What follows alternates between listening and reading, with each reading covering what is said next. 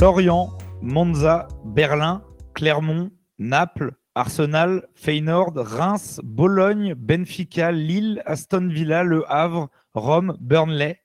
On dirait le passeport d'un Antoine de Maximi pour un j'irai dormir chez vous, mais je déteste l'avion. Mais non, c'est bien tous les clubs, toutes les villes auxquelles on s'est intéressé cette saison dans Poteau Carré.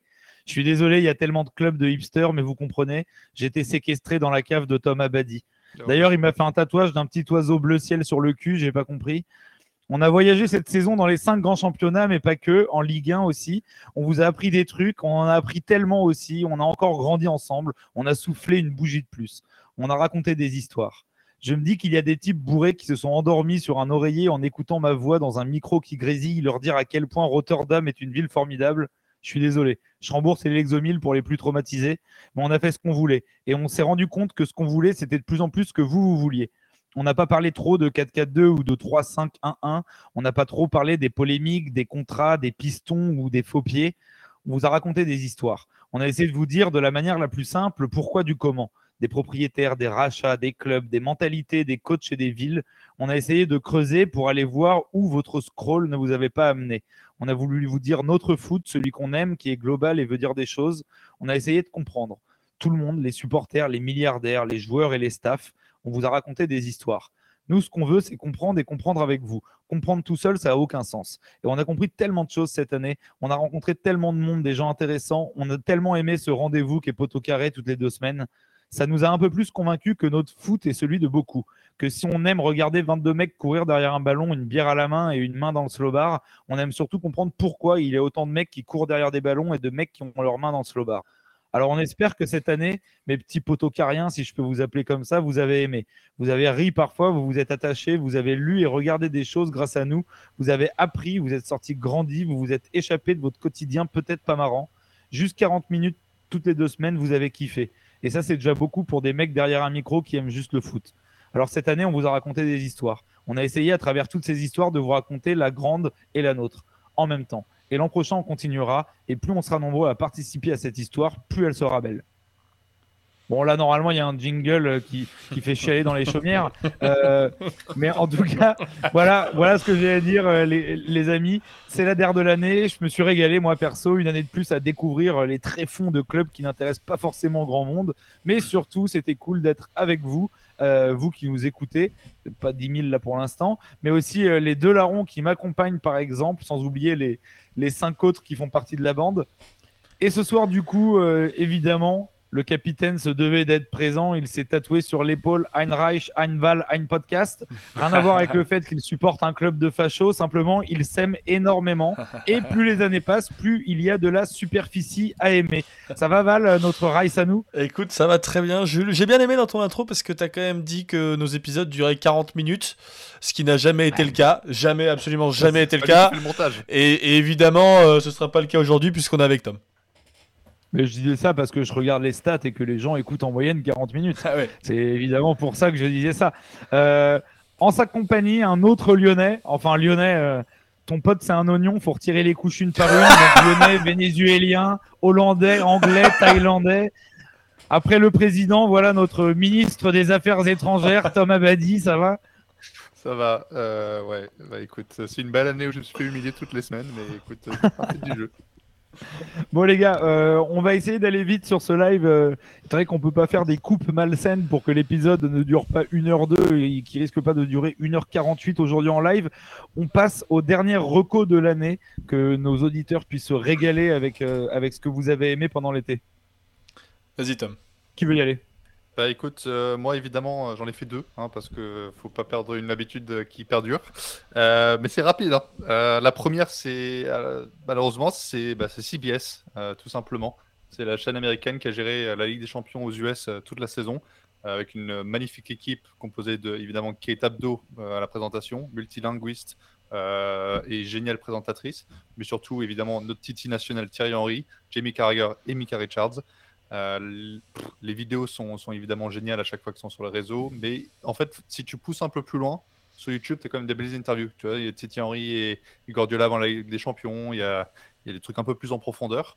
Ils sont en train de révolutionner la couverture médiatique aux US. Euh, alors évidemment, nous, on s'en fout parce que ça fait 20 ans qu'on a les mêmes mecs à la télé, donc on s'en fout un peu. mais aux US, ils ont quand même The Morning Footy et qui leur permet d'avoir un accès au foot au moment où Messi arrive. Donc c'est quand même plutôt sympa.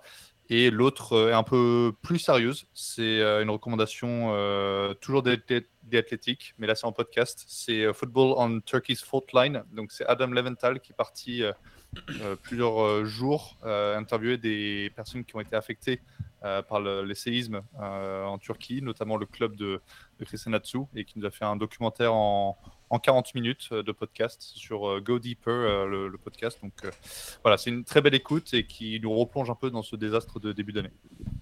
D'ailleurs, je crois qu'on dit l'ancien club de Christian Natsu. Oh. enfin bref. Allez, c'est validé, c'est validé. Euh, ouais. Excuse-nous, Tom, il y, y, a eu un mercato. Hein. Ah Entre enfer et réalité, c'est ça ouais. C'est beau ce que vous dites. Euh, moi, j'ai une petite roco. Il y, a un dernier, il y a un article dans le dernier SoFoot qui vient de de paraître sur euh, le fonds CVC qui a donc racheté les, une partie des droits de la Ligue 1 et il y a une enquête qui a été faite par Antoine Denariex et je me rappelle plus qui est l'autre auteur sur euh, la potentielle fraude que pourrait être ce fonds d'investissement. Euh, je vous invite à lire cette super interview et comme Tom a fait une double reco, je me permets d'en faire une aussi puisque je vais faire croquer un peu les copains. Je l'ai déjà recommandé, mais il y a un festival qui s'appelle les Pluies de Juillet qui a lieu en Normandie, qui a lieu dans trois semaines maintenant, qui est donc 7, 8, 6, 7, 8, 9 juillet, qui est un festival dédié à l'environnement qui est absolument super. Ils ont des conférenciers super. Ils ont une prod musicale qui est top, hyper éclectique, avec euh, DC en tête d'affiche cette année. Donc voilà, plein de raisons de, de, venir faire ce petit festival. Et puis si vous n'avez pas l'occasion, ils ont aussi euh, des podcasts qui font euh, où ils repartagent les conférences de leurs intervenants. Donc voilà, n'hésitez pas. Ils cherchent des volontaires aussi, ce que j'ai compris. Oui, ils cherchent encore une dizaine de bénévoles. Donc si vous voulez venir boire des, boire des bières et servir des bières avec moi, n'hésitez pas. Ok, super. Moi, je vais faire une petite reco qui est pas foot cette fois, mais euh, je suis tombé dessus. Euh, et pourtant, Dieu sait que je regarde beaucoup de documentaires et de reportages sur le, sur le sport en général, tout simplement parce que ma, ma vie est misérable. Et, euh, et le, dernier, le dernier doc sur Canal, McEnroe par McEnroe, est absolument génialissime. Euh, c'est pas et c'est même pas que pour les mecs qui kiffent le sport ou qui kiffent le tennis. Ça en dit beaucoup sur ce qu'était cette époque-là, sur ce qu'étaient euh, les sportifs de cette époque-là, sur les difficultés. Sur, enfin, c'est absolument génial. C'est super bien réalisé en plus. Donc, euh, j'encourage tout le monde à aller voir tout ça. on a fini avec les petites recos. On fait une petite bise à notre ami Ravière qui est, qui est aujourd'hui dans un lit d'hosto à nous écouter à l'autre bout de la planète. Je pensais pas dire ça un jour alors que putain, c'est le mec le moins poteau carré compatible, mais bon, soit. Euh, les gars, je propose qu'on passe maintenant à notre, à notre grosse partie qui nous intéresse et qu'on prenne le, l'Eurostar puis le bus, rapport au puits de juillet, empreinte carbone oblige, pas d'avion, et on va au pays de la pluie, des maillots rayés et d'un club légendaire. Et là, normalement, il y a un jingle, mais tu n'as toujours pas de jingle. Mais en fait, est-ce que tu peux faire les jingles à la voix, au moins à la bouche Ah non, pas possible. Ah, yes. Et bah donc c'était la dernière de Poto Carré et la dernière de Tom Abadi sur 11e art. Donc bienvenue à tous à Newcastle où la révolution est en marche. Les, les Magpies en LDC seulement une année après le rachat. Oui, la perfide Albion est un pays de football et de puristes, mais bon, si quelques pétrodollars débarquent pour remettre un club de légende au centre de l'échiquier, a priori personne va gueuler. Petit zoom pour finir la saison du coup sur le club du nord de l'Angleterre à la déroute depuis quelques années, ancienne colonie de Ligue 1 qui compte bien revenir sur le devant de la scène à coups de grandes liasses, oui, mais aussi coucou Nasser, de travail raisonnable et raisonné. Donc les gars, avant de foncer sur cette saison qui a été plus que consistante euh, de la part des hommes d'Eddie Howe, euh, comme vous en avez l'habitude, on va revenir sur un petit moment d'histoire pour bien comprendre de quoi, de qui et de où on parle pour, quand on parle de Newcastle. Alors, la ville de Newcastle, qu'on appelle Newcastle upon Tyne en anglais, précisément, c'est le nom complet, donc littéralement Châteauneuf-sur-Seine en français, euh, qui est donc une ville du, nord-est de l'Angleterre, euh, issue du comté de Tyne and Wear, qui sont donc les deux fleuves qui euh, entourent ce comté. donc voilà, pour situer, c'est vraiment dans le nord-est de l'Angleterre, le long de la mer du Nord. Il faut savoir que c'est une Personne n'a envie d'habiter là-bas. Hein. Personne n'a vraiment envie d'habiter là-bas, il fait froid, il Beaucoup d'étudiants quand même. Voilà, bah, c'est les gens qui. Oui, bah, c'est la preuve, c'est qu'ils sont étudiants, ils sont donc pauvres. Voilà. et bourrés. Voilà, et bourrés. C'est les deux seules raisons pour lesquelles tu peux aller à Newcastle. Euh, voilà, du coup, c'est une ville très industrielle qui était notamment assez importante au 19e siècle en, Angleterre. Et une petite particularité de la ville, c'est qu'elle est assez connue pour ses espaces verts. Alors il y a l'espace vert qui s'appelle Town Moor, qui est un espèce d'immense parc qui fait quasiment deux fois la taille de Hyde Park euh, à Londres. Euh, et il y en a un plus petit qui s'appelle Lees Park, euh, dans lequel on retrouve justement le, le stade de St James Park, qui est le stade de Newcastle. Et il faut savoir que la ville a le droit d'accorder à certaines personnes qui, donc, qui représentent les valeurs de la ville le statut de citoyen d'honneur. Donc ça, c'est un truc qui existe dans, plus ou moins toutes les villes. C'est une pratique qui est souvent militaire quand on dit qu'on donne les clés de la ville aux militaires pour qu'ils pour déambulent dans, dans, les rues de la ville. Et il faut savoir que ces citoyens d'honneur, à travers ce statut, eh ben, ils avaient le droit de permettre euh, à leur bétail de venir brouter les, différentes, euh, les différents parcs de la ville. Et donc, euh, ça c'est une vieille tradition anglaise qui est restée. Et donc concrètement, il y a des mecs qui ont le droit, aujourd'hui encore, de venir faire brouter le bétail sur la pelouse de St James Park, qui fait donc partie d'un de ces, parcs de la ville. Et dans ces gars-là, il y a évidemment Alan Shearer, qui est une légende de Newcastle, il y a Bobby Robson, qui est aussi un, un ex-footballeur, et il y a d'autres personnes comme Nelson Mandela. Alors j'ai pas trouvé quel était le lien de Nelson Mandela avec la ville de Newcastle, mais il est citoyen d'honneur de la ville. très bon pied gauche. Très voilà, bon pied très gauche. bon pied gauche. voilà, et il semblerait que euh, le club de Newcastle paye un loyer à ces gens-là, justement pour éviter que ces derniers viennent faire brouter leur bétail sur cette, euh, sur cette euh, pelouse de Saint-James Park. Alors je sais pas si l'info est vraie, si quelqu'un l'a, n'hésitez pas à nous donner plus d'infos, mais euh, j'ai lu ça. On a vu, en même temps, on a vu quand même beaucoup de chèvres passer à Newcastle, donc c'est pas complètement absurde, la tradition est restée. Bah, la, blague est faite. des noms en tête? Ouais, bon alors là j'en ai un petit peu trop. Mais j'ai envie de cibler personne, on est en live, je pourrais le regretter. Euh, Tom, est-ce que tu veux pas nous enclencher un peu l'histoire de, de Newcastle, qu'on voit un peu de, qui on parle? Parce que pour ceux qui ont regardé le foot, entre guillemets, que les, que les 15 dernières années, Newcastle, c'est pas le plus gros club d'Angleterre, pourtant c'est un club de légende. Non, c'est un, énorme club et là, il faut ouvrir vraiment le, grimoire. Euh, le grimoire qui est vieux de, plus de 200, 150 ans. Euh, on est sur du 1892 en, en, date de création. C'est un merger, c'est une création de club qui vient des deux côtés de, la ville, entre le West End et l'East End, qui ont fait, euh, comme beaucoup d'autres clubs en Angleterre, ils ont fait un club en commun. Franchement, euh, l'histoire du club, elle se résume surtout à l'avant-guerre, euh, avec leurs quatre titres de champion qui viennent avant les années 30. il y a quelques coupes FA Cup, etc., dont la dernière, qui est le dernier trophée majeur du, du, club, qui est en 1955. Entre-temps, tu sais, c'est les trucs classiques, on dit, c'est comme le L, on a gagné la Coupe Intertoto, la Coupe des villes de Foire, les trucs. Bon, voilà, on les a tous La Coupe des villes de Foire, c'est une vraie compétition. Enfin, c'était une vraie compétition à l'époque. Mais... Oui, bien sûr, mais euh, ça remonte. Mais là, euh, l'histoire, elle est. Je vois ce que tu veux dire. Calmez-vous, les fachos, on avance. c'est bien ancien, mais en gros, pour résumer, euh, il y, a, un avant-guerre, il y a des belles histoires dans les années 50-60. Et après, en fait, il faut vraiment sauter, euh, voilà, 30 ans à peu près, et arriver dans les années 90, euh, où on, a plus de, légendes qui sont un peu plus connues du, grand public et de la première ligue. Val, il l'a pas faite, mais donc on va quand même lancer l'anecdote sur, sur, le maillot. Ce, ce, magnifique noir et noir et blanc, bah écoute, j'ai failli le porter avec le maillot de Santos, mais finalement on m'a dit il faut porter le maillot de Colchester parce que personne ne connaît, donc euh, je représente ma ville. Mais euh, t'es quand, quand, même persuadé depuis 8 ans que t'as le maillot de Brighton. Hein. Oui, c'est vrai. Et à chaque fois, il nous dit ouais, c'est Brighton. Ah oui, c'est pas ça. Bon, bah écoute, euh, je me suis fait avoir. Euh, non, de base, c'est un maillot où ils n'arrivaient pas à se mettre trop en commun, mais en gros, ils ont, fini avec du rouge et blanc. Et le jour où ils sont allés se déplacer à Arsenal pour un match à l'extérieur, ils se sont rendus compte que c'était déjà le, maillot local. Donc ils ont dit, bon, bah, on va faire noir et blanc parce que c'est aucune des, couleurs de, nos anciens clubs. Hein, parce que pourquoi faire simple quand on peut faire compliqué? Euh, On arrive donc dans les années 80. Sachant que ça explique ce que tu viens de dire pour ceux qui ont regardé Newcastle plus récemment, que très souvent, les marquages des numéros, les liserés de l'équipe, etc., sont en rouge pour euh, faire un rappel aux couleurs historiques.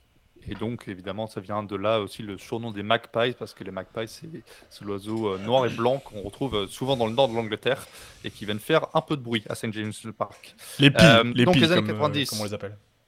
C'est des pies, la, la, traduction exacte, c'est des pies. Il n'y a, pas de vase. Les pies, voilà. Euh, les années 90, donc on a du, du, Hall qui vient de racheter le club en, 92 et qui ramène plein de joueurs très connus. On a vu du, du euh, Gascoigne qui est quand même la dernière plus ou moins grande légende locale, vraiment très locale parce que Shearer il, n'est pas techniquement de, Newcastle, mais c'est le dernier grand joueur de Newcastle à avoir joué en sélection. Euh, donc on a 92, il y, a un, il club en souffrance.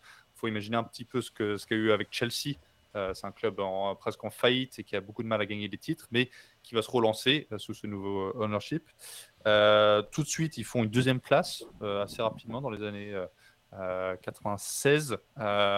et c'est une saison absolument dantesque, en fait, parce que c'est l'idée par ils appellent ça les entertainers. Donc, c'est l'équipe très fun à avoir joué. C'est plein de super joueurs, dont Andy Cole qui finit quand même la saison avec 34 buts, qui était Vas-y, Val. Non, non, non, vas-y, vas-y, je te laisse finir ton explication. Je, vas-y. Euh, donc, euh, Andy Cole, c'était jusqu'à Haaland, c'était le, recordman de nombre de buts sur une saison de, Première Ligue avec 34 buts.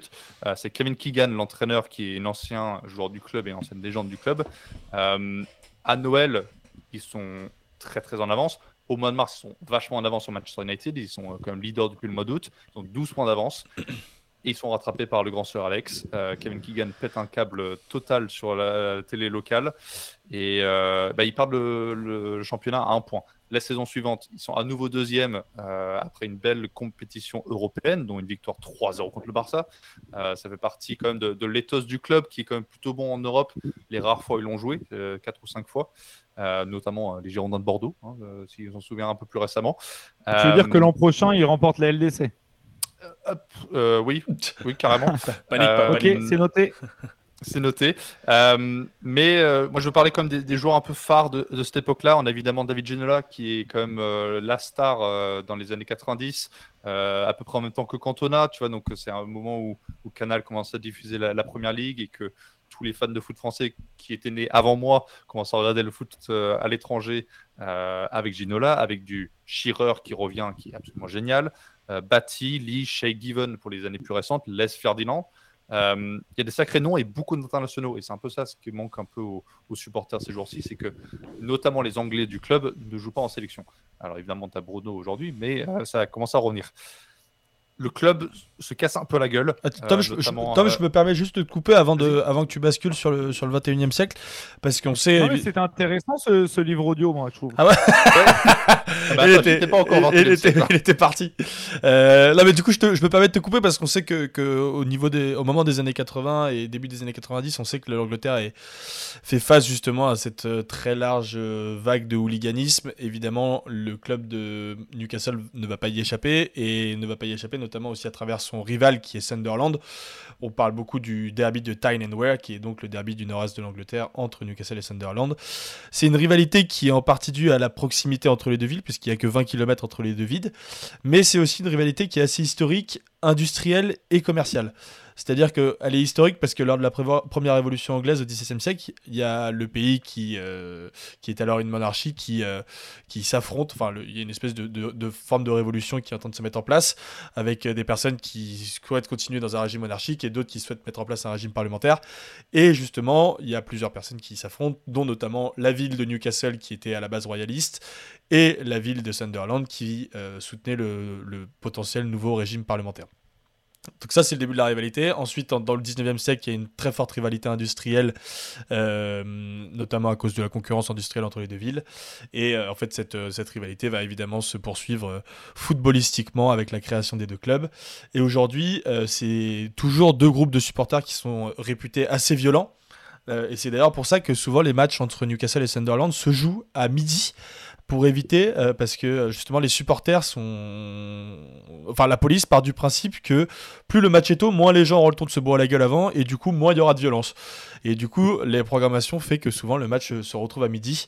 Et, euh, voilà, donc pas mal de, problèmes de sécurité aussi entre, dans ce derby.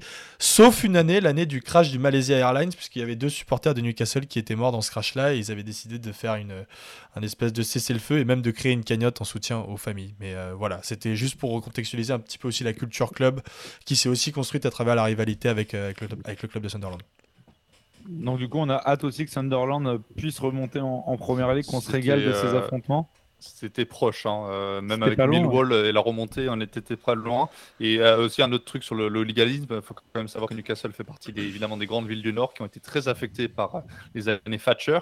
Et donc le hooliganisme vient aussi un peu de là où évidemment tout le monde est hyper énervé contre le fait que les, les mines ont été fermées et que euh, tout le peuple est, ultra pauvre. Mais il arrive quand même à se réconcilier avec le football et surtout le football de Bobby Robson, qui est quand même euh, l'un des grands monsieur euh, de, l'ère des années 90. Bobby Robson, c'est quand même le mentor de José Mourinho, entre autres, à Barcelone. C'est le successeur de Johan Cruyff aussi à Barcelone et qui a, qui a été totalement accepté par tout le monde. C'est un linguiste, un des rares Anglais qui a réussi à s'exporter. il a inspiré José Mourinho, Guardiola. Euh, Lineker l'adorait quand il était joueur aussi. Donc, malheureusement, ce grand monsieur est mort en 2009, mais il laisse une trace indélébile au club, autant qu'un Shearer et, autres.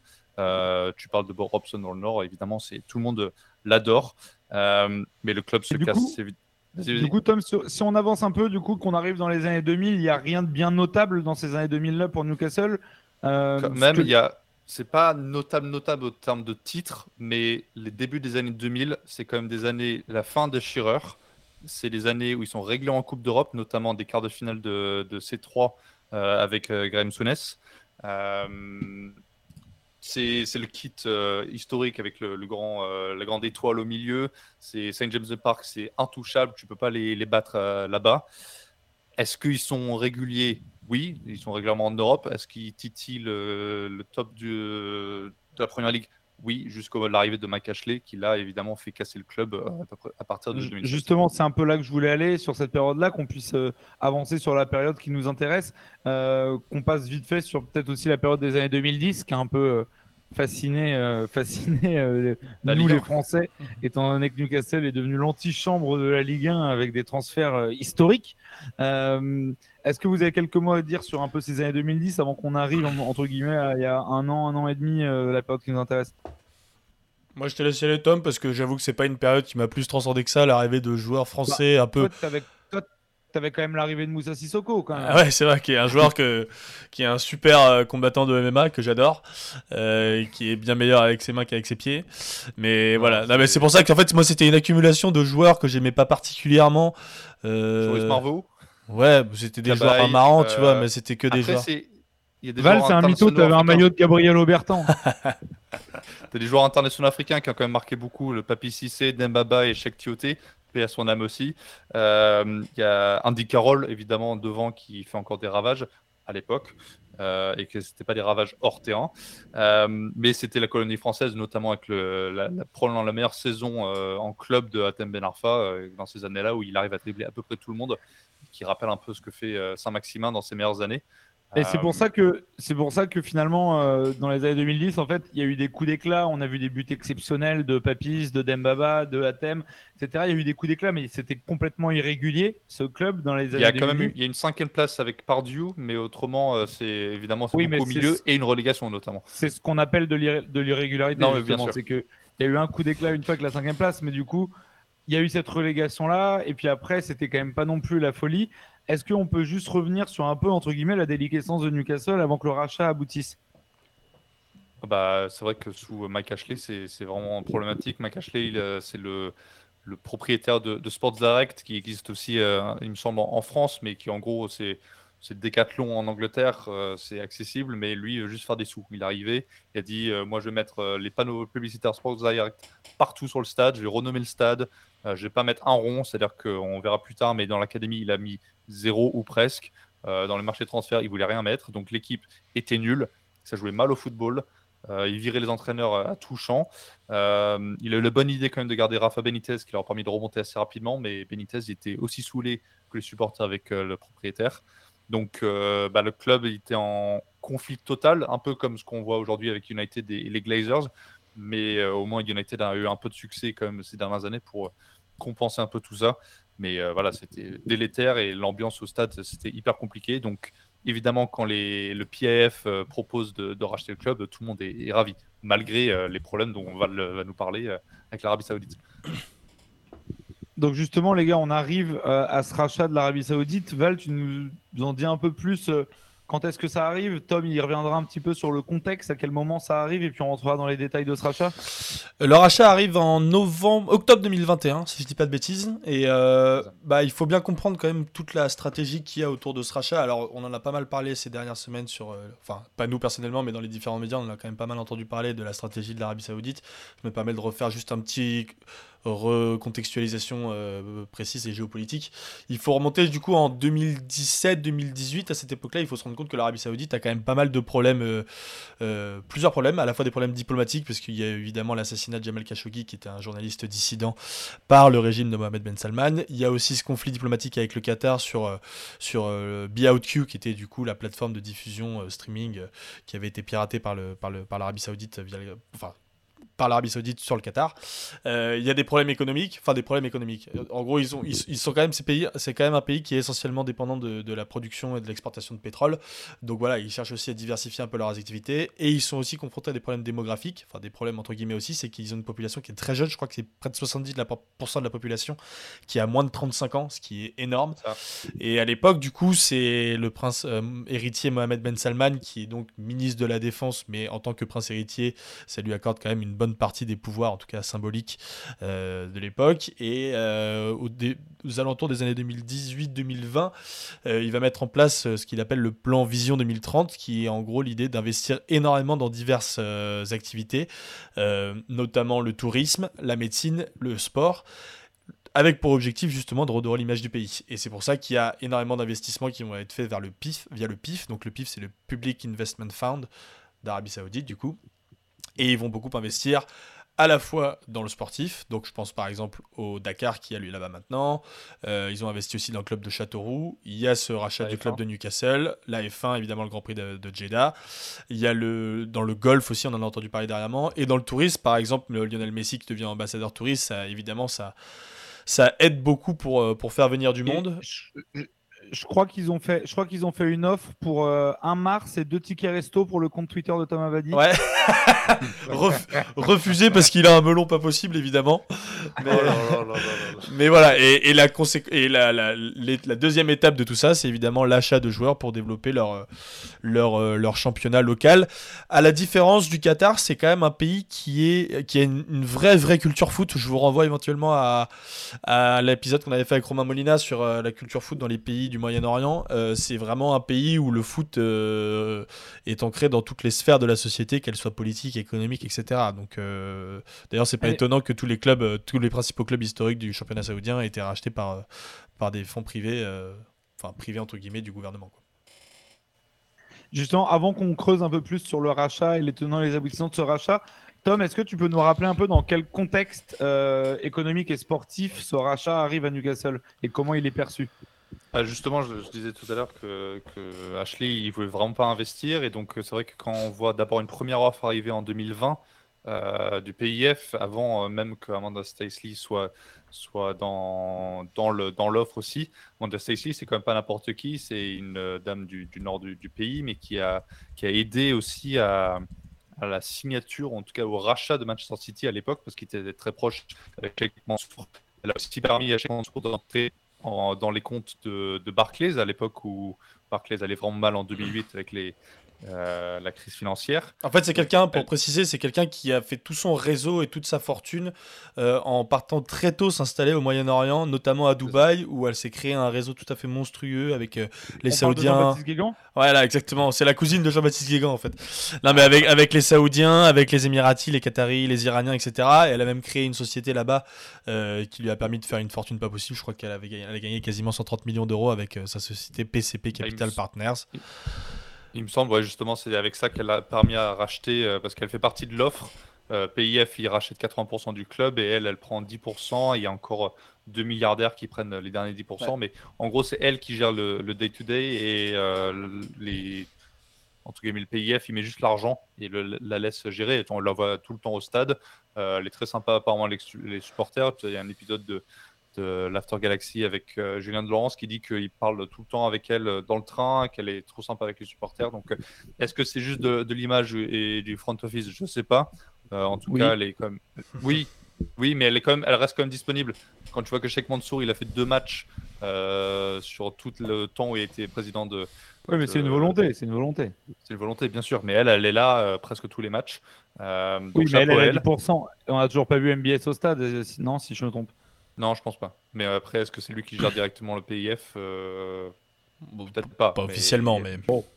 Peu, voilà. peu importe, avançons. Peu importe. non, mais il faut, comprendre que c'est faut comprendre que c'est une vraie businesswoman, quoi. Enfin, c'est toutes les affaires de toutes les affaires qu'elle a fait euh, il y a 15 ans au Moyen-Orient, elle sait faire. Elle avait aussi failli racheter euh, Liverpool il y a quelques années quand il y a un Émirati qui voulait euh, investir dedans. Elle avait participé à sauver la, banque Barclays pendant la crise des subprimes en, justement en sollicitant des gens du Moyen-Orient. Hein, Pardon, tu l'as dit, je t'ai pas entendu, excuse-moi. J'étais, j'étais occupé à te couper, excuse-moi. Mais voilà, non, mais tout ça pour dire que c'est une, une vraie businesswoman et que si elle arrive dans un club, c'est aussi pour le restructurer et elle a les capacités, euh, enfin les capacités, elle sait faire quoi, elle a les capacités techniques pour gérer un club de foot. Donc du coup, là, euh, on a cette nana-là qui arrive pour restructurer ça, mais en vrai, tout le monde s'est dit quand ils sont arrivés, ils vont faire un mercato hivernal de taré, euh, ça va recruter des joueurs de dingue et machin. Et en fait, c'est pas ce qui s'est passé. Et la deuxième partie de saison a pas été des plus détendues pour les supporters. Et euh, le projet n'aurait pas été le même si Newcastle euh, était descendu, vu qu'ils ont quand même flirté avec la relégation, Tom. Ils ont flirté au début, c'est-à-dire que quand euh, le PIF arrive et installe Eddie Howe, on en parlera après, mais ils sont 19e avec 5 ou 11 points, dépendant de quand tu situes le, rachat. déjà, juste le, le fait qu'il y ait eu conversation et rachat, aidé notamment par le gouvernement anglais, ça c'était un article génial sur The Athletic, mais entre le temps où ils ont dit qu'ils vont le racheter et le moment où ils sont vraiment arrivés, ils ont pris 6 points, qui est quand même plus que ce qu'ils avaient pris sur le début de saison. Bref, euh, ils finissent quand même la saison 11e en gagnant 12 de leurs 18 derniers matchs. Euh, sachant que tu n'as pris que 11 points sur le début de saison, c'est quand même assez impressionnant. Évidemment, il y a un recrutement hyper intéressant à Noël qui a été intelligent parce que c'est vrai que nous on a vu beaucoup, notamment sur le PSG ou même Man City, les premières années, les premiers mois de ces investisseurs euh, du Moyen-Orient, c'est ils vont faire des grands noms. On pense évidemment à Lugano, à Robinho, euh, et ces noms-là qui n'ont pas apporté grand-chose au club. Eux, ils ont dit on va prendre des joueurs qui ont de l'expérience pour éviter la relégation. Donc, ils ont mis beaucoup trop d'argent sur Chris Wood, par exemple, mais qui ont très bien revendu depuis euh, Nottingham Forest. On pense à Matt Target aussi, qui a beaucoup aidé, Dan Burn. Bruno Guimaraes a été le grand nom et euh, Trépied qui finalement euh, aide beaucoup. Nous, évidemment, ça nous a fait mal à l'OL de voir Bruno Guimaraes partir, mais aujourd'hui, on peut dire que, on l'a sous-vendu parce qu'à 42 millions, en étant l'un des meilleurs joueurs de Première Ligue, c'est n'importe quoi. Mais ils ont été intelligents, ils ont dit on va donner les clés au coach. Dan Ashworth n'est pas encore là, donc c'est lui qui fait le recrutement lui-même. Et euh, ils se sont euh, totalement changés en, cours de saison. Ils sont devenus une équipe qui fait chier les autres, très clairement. Ils ont, c'était pas Burnley, mais en tout cas, ils défendaient bas. Ils espéraient un contre euh, rapide avec euh, notamment euh, Alain de Saint-Maximin et de marquer des, petits buts de merde. Ils se sont quand même sauvés très largement. Ils ont fini 11e, très loin de leur zone de relégation avec 14 points d'avance. Donc, les supporters, ils étaient inquiets au rachat. Ils étaient notamment inquiets de voir Ronaldo, Mbappé et compagnie arriver et de faire tout n'importe quoi. Mais au final, ils se sont très très bien sauvés et chapeau au manager. Ouais, donc justement, c'est pour ça que je parlais entre guillemets dans mon intro de travail raisonnable et raisonné. C'est qu'ils n'ont pas fait n'importe quoi en pilier des stars. Ils ont fait la mission maintien dans un premier temps. Et puis après, il y avait enfin euh, une saison à préparer à l'avance avec une équipe à construire. Et les gens qui étaient derrière tout ça, parce qu'on a parlé de la présidente, enfin de la propriétaire minoritaire tout à l'heure, il y a des gens dans l'organigramme, Val, qui sont très importants et à qui on doit entre guillemets le succès de cette saison. Ouais, euh, bon, du coup, pour, euh, je répète ce qu'a dit Tom, mais tout à l'heure, 80% pour le PIF, 10% pour Amanda Stavley et 10% pour Jamie Rubin, qui est aussi un fils de milliardaire américain, euh, homme d'affaires, qui a ensuite créé plusieurs sociétés, etc. Donc voilà, un mec qui, connaît aussi pas mal le, le, business du pognon, comme on dit. et sur l'aspect donc plus organisationnel, ils vont, vont, arriver au club en l'été 2022, donc l'été dernier.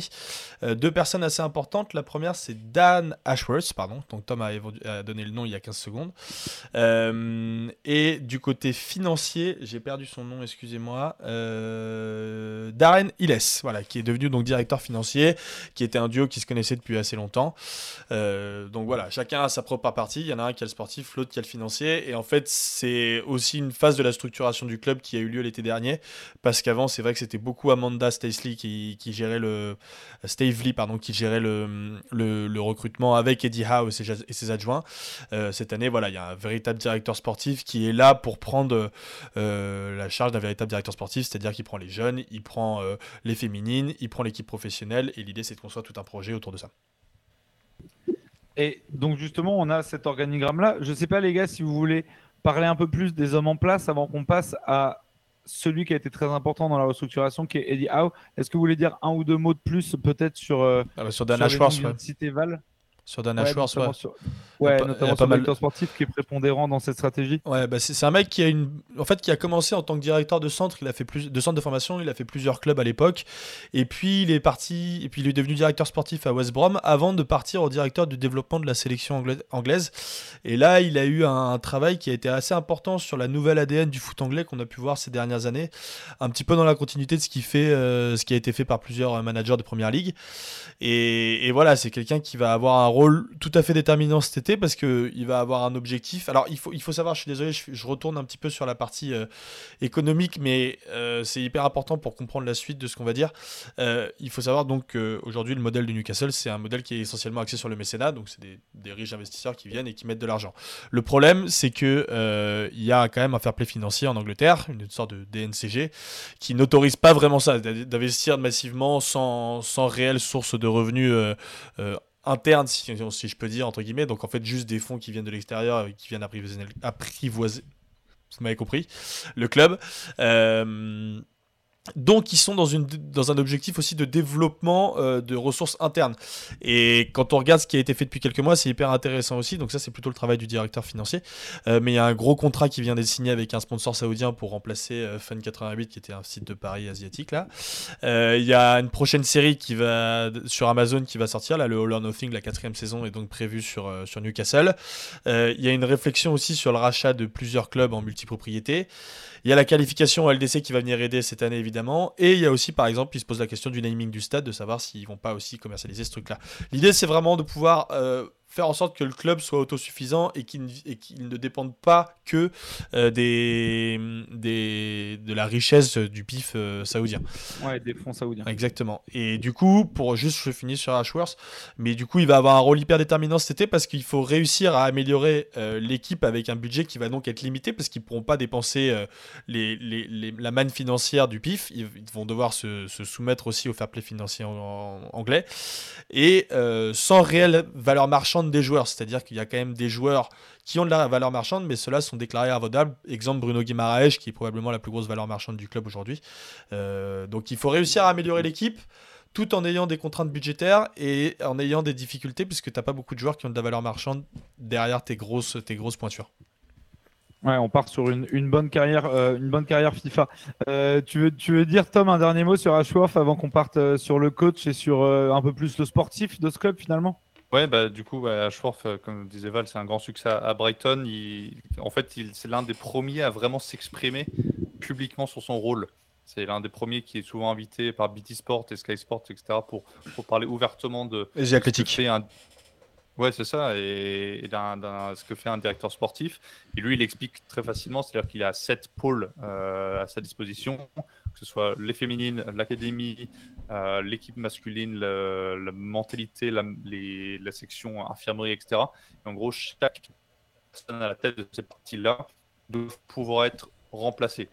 C'est pas parce que euh, il y a une très bonne personne en charge, notamment Graham Potter, euh, qui était évidemment le coach de, Brighton quand il était là c'est pas parce que cette personne la part que le projet tombe à l'eau. C'est parce que lui, il a une vision continuelle et qu'il a le projet à moyen terme et qu'il arrive quand même à préparer la suite. Et c'est ce qu'il fait très très bien avec, euh, avec Newcastle. Il faut savoir quand même que dans son équipe à, Brighton, il y avait Paul Stanley qui aujourd'hui va gérer le même poste qu'il a actuellement à Chelsea. Donc on pourra avoir des, similitudes sur le, sur le marché et peut-être des, batailles euh, entre guillemets sur le marché entre Chelsea. De toute façon, au niveau de, la, au niveau de la technique, je te donne la parole tout de suite, Val. Au niveau de la technique, c'est une c'est un truc qui se propage de plus en plus, notamment dans le football européen, c'est qu'on en est un petit peu revenu du coach-manager qui a les pleins pouvoirs. On revient à des structures fortes qui permettent à des coachs de s'exprimer mais qui sont pas déterminants. Ça paraît con, mais à une moindre mesure, je pense au Toulouse FC qui mmh. s'est appuyé sur Montagnier, mais on sait très bien qu'il dirigeait pas le sportif et qu'il devait faire rouler la machine et qu'il était juste conducteur de la machine c'est un petit peu vers ces, vers ces profils-là qu'on va et c'est un peu ce que veut faire Ashworth euh, à Newcastle, euh, Val. Euh, ouais, exactement. Et juste pour compléter un peu ce que je disais tout à l'heure, parce que je vous ai dit qu'il avait une manne financière réduite, ils ont quand même évalué un budget entre 100 et 150 millions d'euros. Donc c'est quand même énorme pour un club de foot lambda, c'est un budget normal pour un club de première ligue. Mais voilà, avec c'est vrai qu'avec l'inflation, notamment sur les, entre, les clubs anglais, c'est un budget qui est un petit peu plus limité. Mais bon, a priori, ils ont quand même un peu de, un peu de manne financière. Et juste un, un dernier truc, je l'ai dit tout à l'heure, mais du coup, comme c'est à la base quelqu'un du centre de formation, enfin qui est issu de, qui était directeur des centres de formation de Peterborough, de West Brom, etc. C'est aussi quelqu'un qui veut beaucoup s'appuyer sur, sur le centre de formation, comme tu l'as dit Tom, et, ça fait partie des pôles sur lesquels il, a d'argent, ouais. Voilà, euh, pour éviter justement de d'avoir à trop dépenser, alors que tu peux t'appuyer sur des jeunes qui sont là euh, avec un centre de formation qui est quand même reconnu en Angleterre. Donc euh, voilà. Ouais, ce qui, est, pas, il faut le préciser aussi à ceux qui nous écoutent, qui n'ont pas l'habitude de suivre la première ligue, c'est pas le truc le plus commun en Angleterre. Hein. Les centres de formation, euh, c'est pas une ressource sur laquelle on s'appuie tout le temps. Donc, il a envie de développer ce club-là vraiment à tous les étages. Je pense qu'on en a assez dit sur la stratégie sportive des nouveaux propriétaires de Newcastle. On parlait tout à l'heure de machines qui doivent rouler et, qui doivent rouler indépendamment des hommes qui sont dedans. Là, aujourd'hui, l'homme qui est euh, aux manettes de la machine, c'est Eddie Howe. Est-ce que On peut revenir un peu sur qui est Eddie Howe, euh, plus d'ailleurs sur l'humain avant qu'on rentre dans le sportif et de quel genre de coach c'est. Euh, est-ce qu'on peut en dire un peu plus sur son parcours et d'où il vient et qu'est-ce qu'il a fait et, qui est ce gars-là, bordel? Qui est ce gars-là? Bah écoute, Eddie Howe, c'est un ancien euh, joueur, hein, mais pas un grand joueur, c'est un joueur de, de Bournemouth, tout simplement. Et c'est aussi avec Bournemouth qu'il va être connu. À la fin de sa carrière, il va aller rejoindre le, poste de manager là-bas. Il va faire quelques saisons, sans que ce soit hyper excitant non plus au début en tout cas. Il va faire, il va quand même être opéré, on en a parlé dans le dernier épisode, par Burnley, donc il fait deux saisons là-bas. Et quand il revient, bah là, il va aider le club à monter de la quatrième à la première division et c'est l'un des premiers. Alors évidemment, aujourd'hui, on a, le, on a le, le, cas Luton, mais Bournemouth était l'un des premiers à vraiment faire cet enchaînement sans redescente. Euh, c'est un tout petit club, c'est un club avec un stade de, de 10 à 15 000 place, la ville est, minuscule. Pourquoi tu nous parles de Luton là? Qu'est-ce que tu racontes? On parle de Newcastle. Je te parle de Bournemouth. Euh, et Bournemouth euh, bah, se stabilise en, première ligue. C'est quand même euh, réussi à faire 2-3 saisons d'affilée en, première ligue. Pour un club de cette taille-là, c'est quand même assez impressionnant. Il a toujours valué le, tu en parlera après du, sportif, mais le, beau jeu, c'était toujours important pour lui.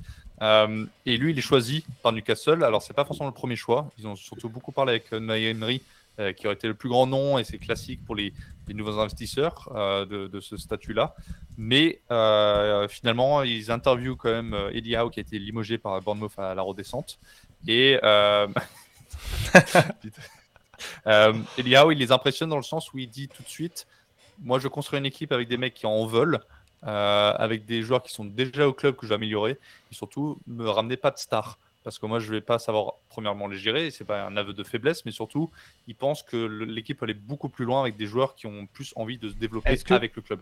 Est-ce que Tom, je t'arrête deux secondes, est-ce qu'on peut rappeler aussi, j'ai peut-être zappé quand tu l'as dit, mais euh, euh, quand est-ce que Eddie Howe est arrivé par rapport au rachat? Ah bah, euh, À ce moment-là, en fait le rachat il est acté. Steve Bruce il fait son millième match contre les Spurs et il est viré le lendemain.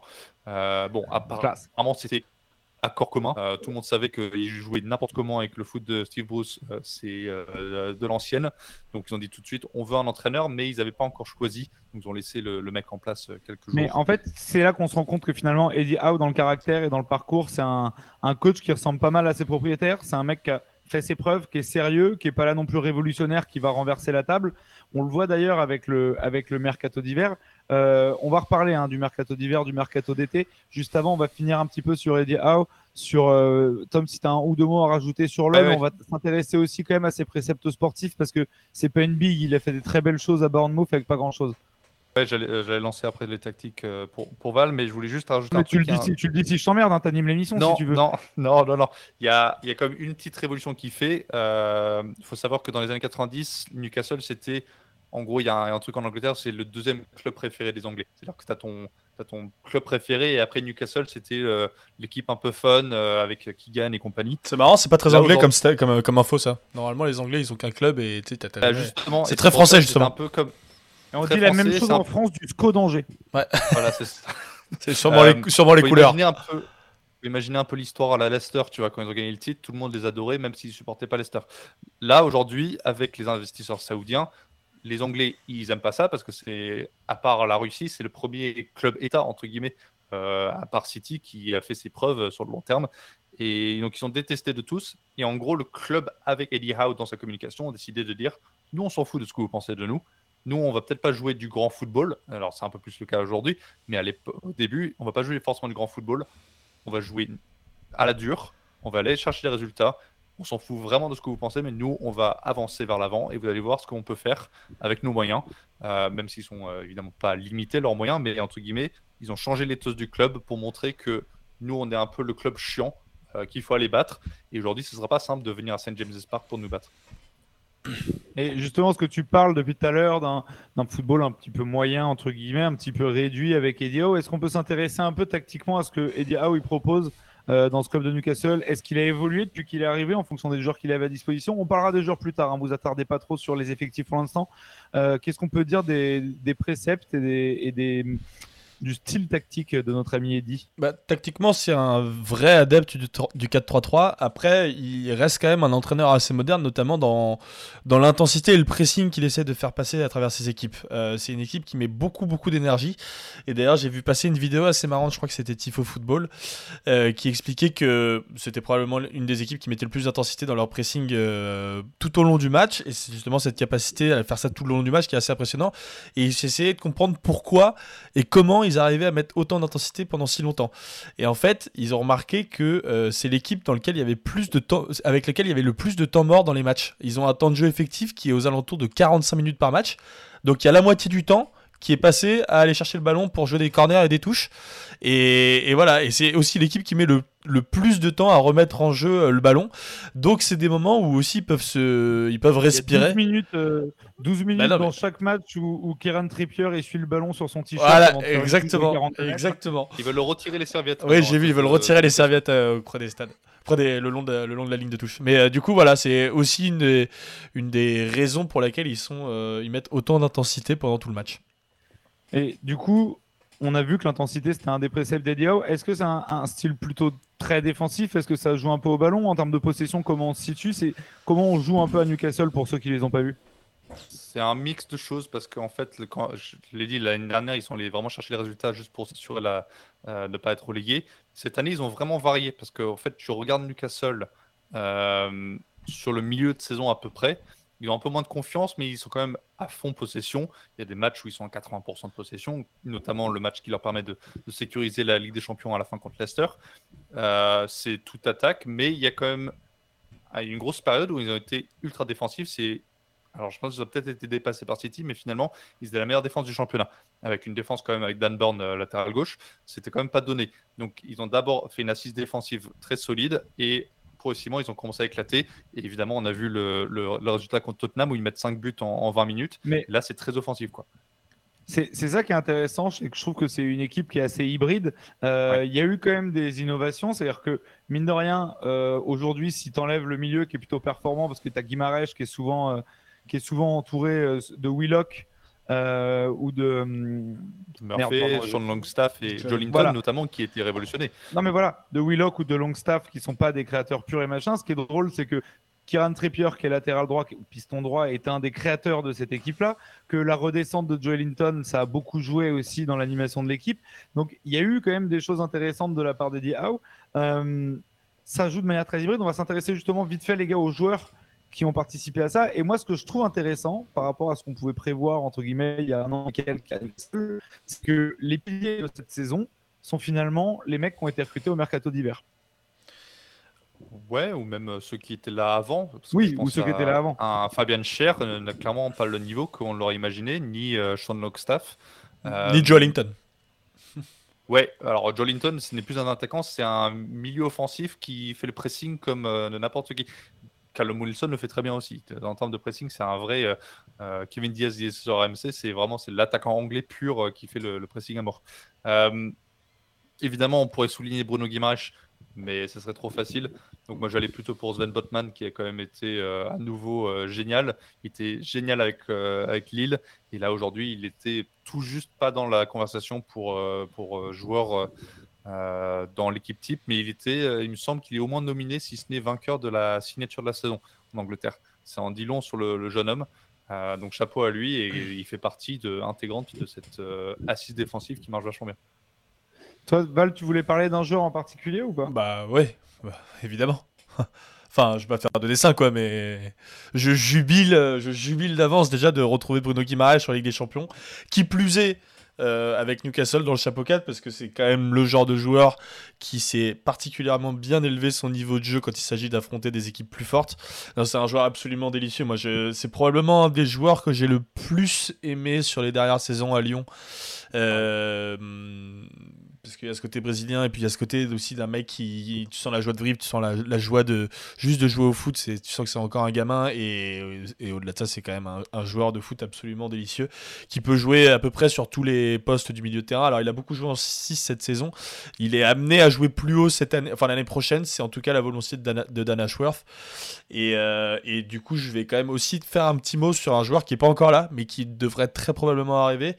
Et puis XBL Zoom nous a fait un petit commentaire dans le chat donc euh, je vais en profiter pour rajouter un petit coup sur, euh, sur Barella, qui visiblement aurait des contacts très avancés avec Newcastle. Donc euh, voilà, peut-être que, les, petits biftons qui devaient investir euh, les 150, 100, 150 millions d'euros vont, partir dans Barella, qui est un joueur absolument monstrueux et qui correspond parfaitement, comme le dit XBL au, jeu que essaie de mettre en place Edio avec énormément de pressing, énormément d'intensité. Donc, donc je pense que ça va être très très séduisant l'année prochaine en, en première ligue. Et moi, j'ai une autre info qui est malheureuse pour Barella parce que je vous apprends qu'il va se faire bencher parce que la petite rumeur du jour, c'est qu'apparemment Newcastle sera également sur Désiré Doué. Ah désolé, euh, Nicolo, tu vas te faire bencher par notre ami breton et c'est ciao. Euh, non, moi, je voulais préciser aussi qu'à travers ça, c'est ce que j'ai dit un peu tout à l'heure avec le mercato d'hiver, avec les gens qui étaient déjà là avant et qu'il faut souligner le travail d'Eddie Howe, qui pour moi est un mec qui est ultra sous-côté. C'est que tu as des joueurs qui sont devenus des recrues. Euh, un Joe était au placard, un Willock avait du mal à s'en sortir, Longstaff était l'éternel espoir. Euh, il a complètement, euh, Dan Burn a été complètement, complètement changé de rôle. Trippier était en fin de carrière à l'Atletico, entre guillemets, parce qu'il mettait plus un pied devant l'autre.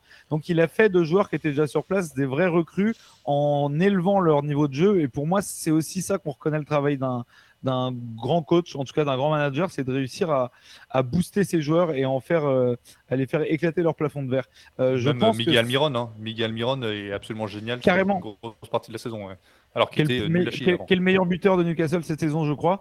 Mais euh, voilà, je pense que les, les, axes d'amélioration qu'il aura notamment l'an dernier, l'an prochain, pardon, on verra en fonction du mercato. Ça va être aussi, ça va être aussi sur les joueurs qu'il n'a pas réussi à développer, c'est remettre Saint-Maximin dans le bain, euh, remettre Anthony Gordon, qui a été une grosse recrue peut-être dans, le, dans, dans la rotation. Alexander Isaac, s'il est blessure, s'arrête. Il y a encore plein de travail à faire. Moi, en tout cas, j'aime bien ce coach.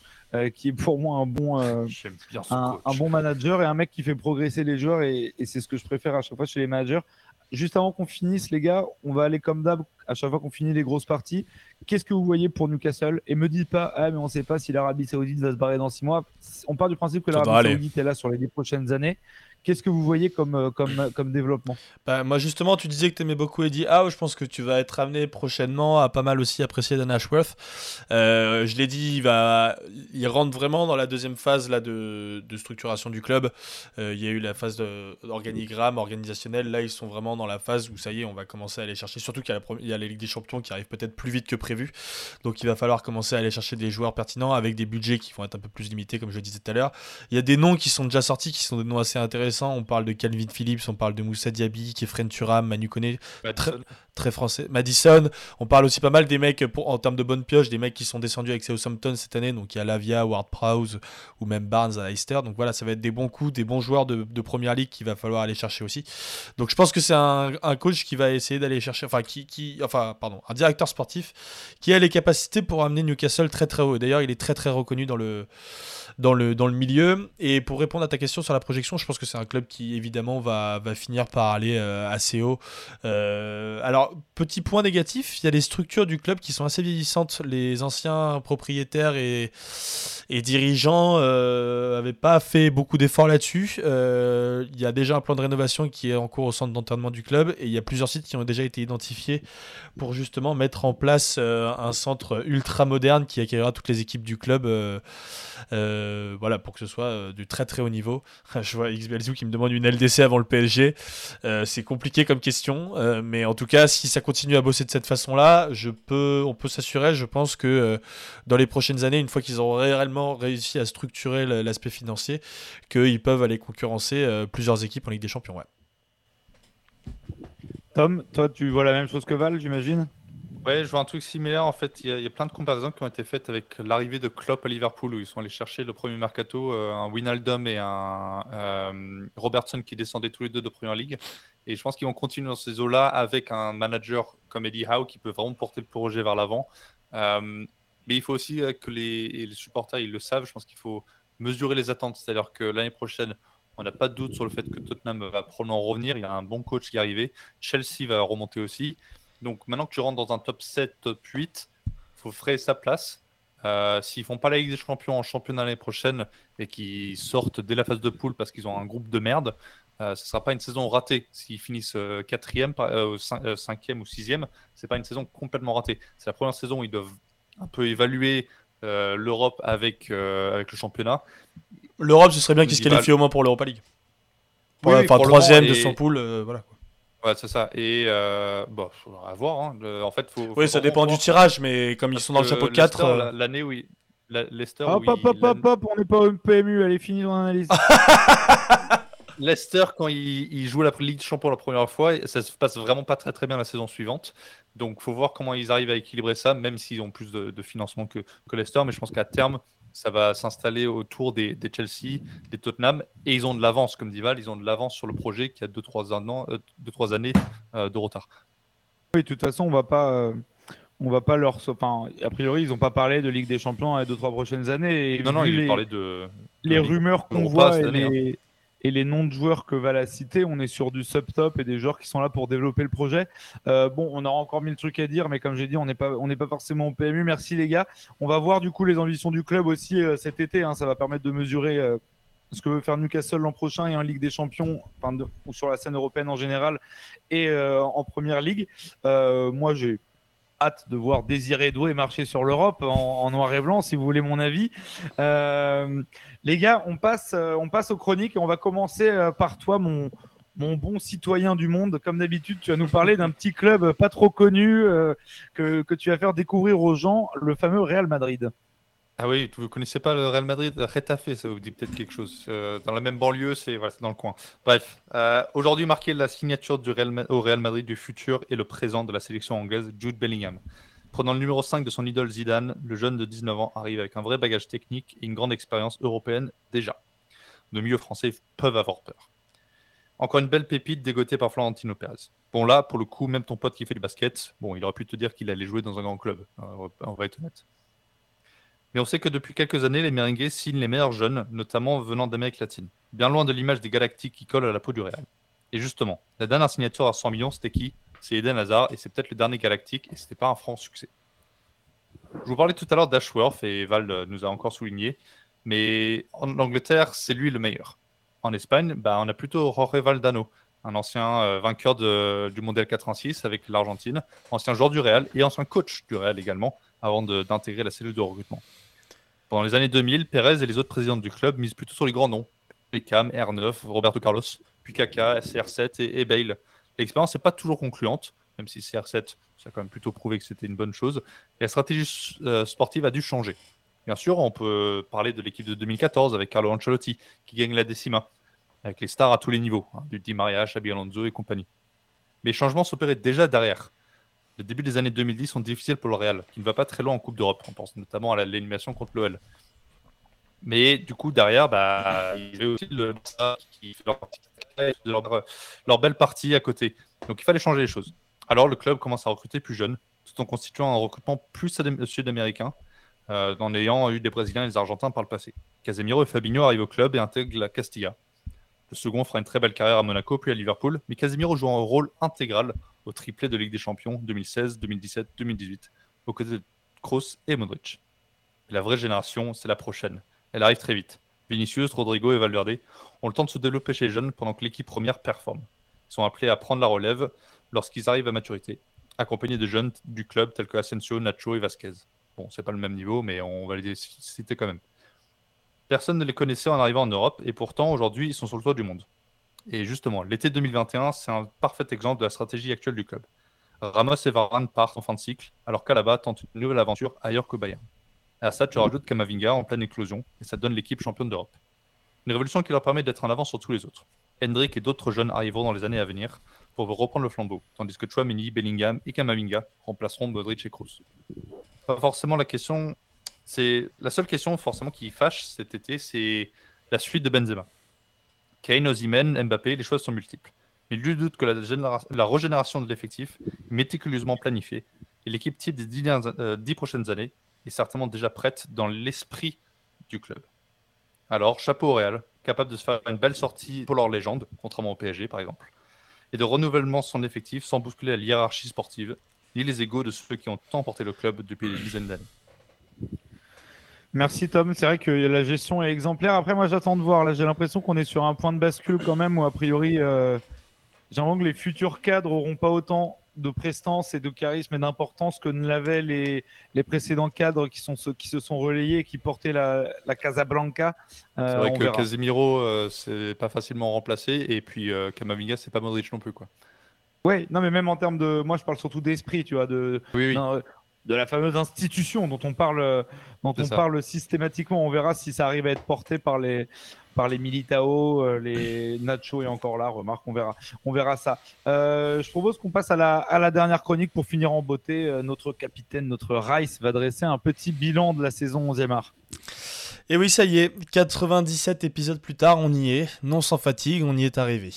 On a finalement bouclé la troisième saison d'une aventure commencée au milieu d'une pandémie et d'un confinement auquel même le ballon rond n'aura pas résisté.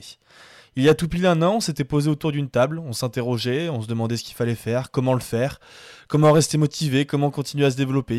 Et puis on est reparti à la charge. Des loustiques nous ont rejoints, toi, Tom d'abord, puis Isaac, Motas et Bilal quelques semaines après. On s'est remotivé, on a trouvé des idées et c'était reparti. 1er septembre, en pleine rentrée des classes pour Zach, en plein retour au taf pour Jules, en plein crématorium pour Alex, on est reparti. Une première émission sur la prépa mentale, histoire de nous rassurer nous-mêmes sur la saison à venir. Le retour de, de Potocaré quelques jours après. Le flair de lancer cette nouvelle saison en parlant de Régis Lebris. Les, les premiers chiffres d'écoute, les premiers retours positifs sur Twitter et YouTube. Et puis les premiers formats courts aussi. Ça y est, c'est vraiment reparti. Marshall Bonetti, Silvio Berlusconi, le boycott de la Coupe du Monde, Robbie Williams, l'Union Berlin, Claude Puel, Kvaratskhelia, tout y passe. Et puis novembre arrive, les feuilles tombent, les nuages recouvrent le ciel et la Coupe du Monde est là, redonnant un peu de baume au cœur à un pays prêt à vibrer. Des previews, un certain sens du détail, de la géopolitique, des invités et un peu de foot aussi. 45 jours plus tard, on était là, à la fois dépité de ne pas avoir une troisième étoile, de pas avoir une troisième étoile venir se poser sur notre maillot, et à la fois fier d'avoir tenu notre pari d'une quotidienne spéciale Coupe du Monde. Et puis il a fallu se remettre dedans. Comme pour les joueurs, le mois de janvier fut long et déprimant, mais encore une fois, on y est retourné, et pas qu'à moitié, avec des nouveaux invités, Thibaut, David, JB, et un nouveau format choc, le COMEX. On s'exerce, on teste et on se rend compte que ça plaît. On parle de nous sur les réseaux, on parle de nous dans les médias. Ça prend, alors on continue tous les lundis, et puis les mercredis aussi avec les formats courts, et puis les vendredis toujours avec Poto Carré. Arsenal, Will Steele, les arbitres, Thiago les diplômes, l'homophobie, le talent, Mathieu Bonnemer, là encore il y a de tout et tout y est. 97 épisodes plus tard, donc, voici donc l'avant-dernière page d'un livre dont le prochain tome est déjà quasiment prêt.